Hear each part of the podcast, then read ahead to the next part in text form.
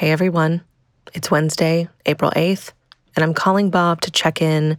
And then we're going to be talking a little bit about privacy as we make a soft and graceful transition into part two of our mini series with Intel No Place to Hide, which releases on Monday. You should know that in today's episode, there are some references to domestic violence and abuse, which may be difficult to hear. Okay, let's call Bob.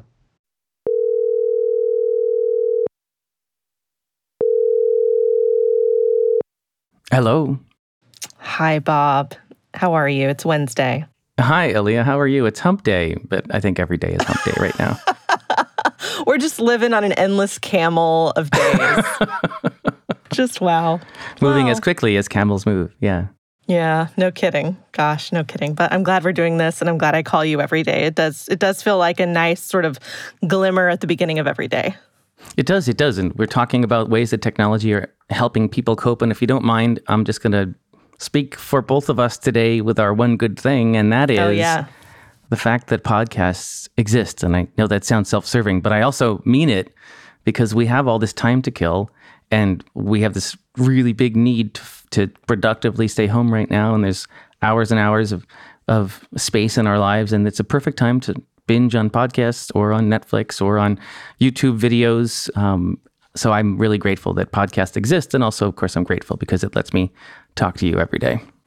Oh, I agree. I agree. And I, you know, there's the other thing about podcasts that I'm so like grateful for right now and uh, heartily agree that it is also my one good thing today is the fact that like they're just so comforting. Like all my favorite podcasts, many of my favorite podcasts that I listen to, I really do feel like the hosts are my very good friends, even though I probably don't know them in real life.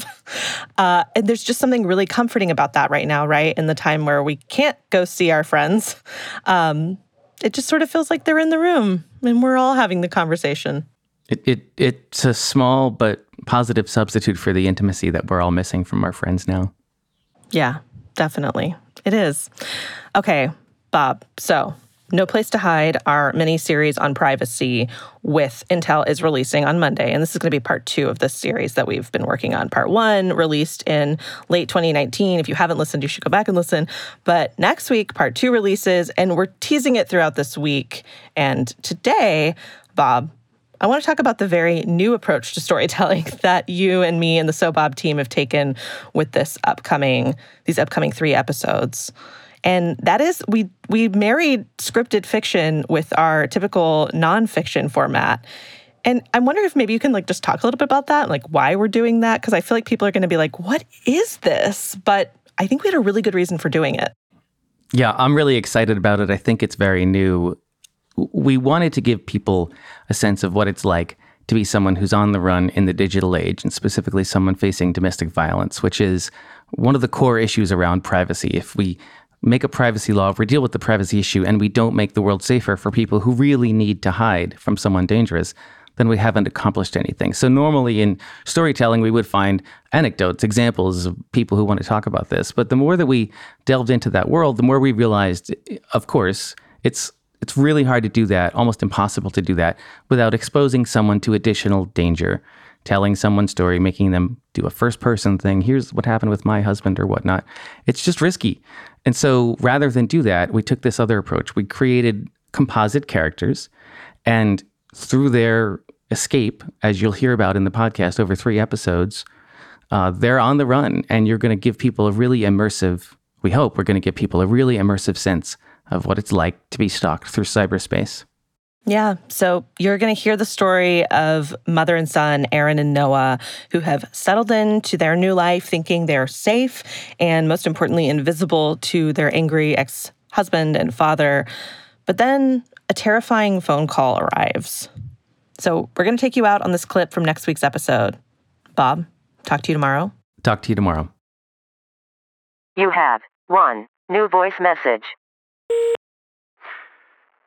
Hey, Aaron. Hi. Gosh, it's been too long, huh? You remember my friend Andrew? Yeah, he works for a data broker now. He helped me get a hold of your number. You know, I really miss you and Noah.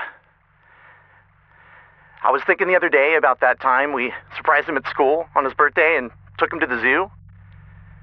The look on his face when he saw the polar bear, it was just. I'll never forget that. That was a good day. It's been what, like two years? It's like you've been hiding from me.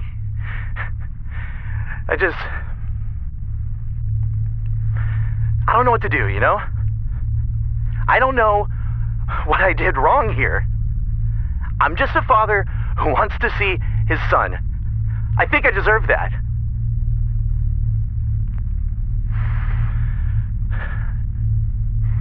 I've heard Ohio's nice this time of year.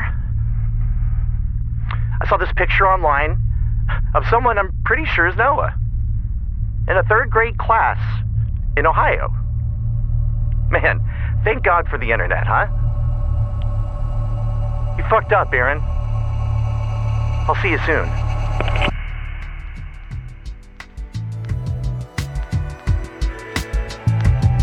That's on next week's episode of No Place to Hide.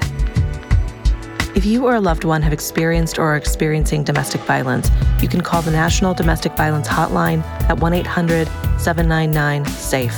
That's 1 800 799 7233. You can look at our show notes for an extensive list of resources. We will be back tomorrow, but until then, take a deep breath, call someone you love, and check in on them.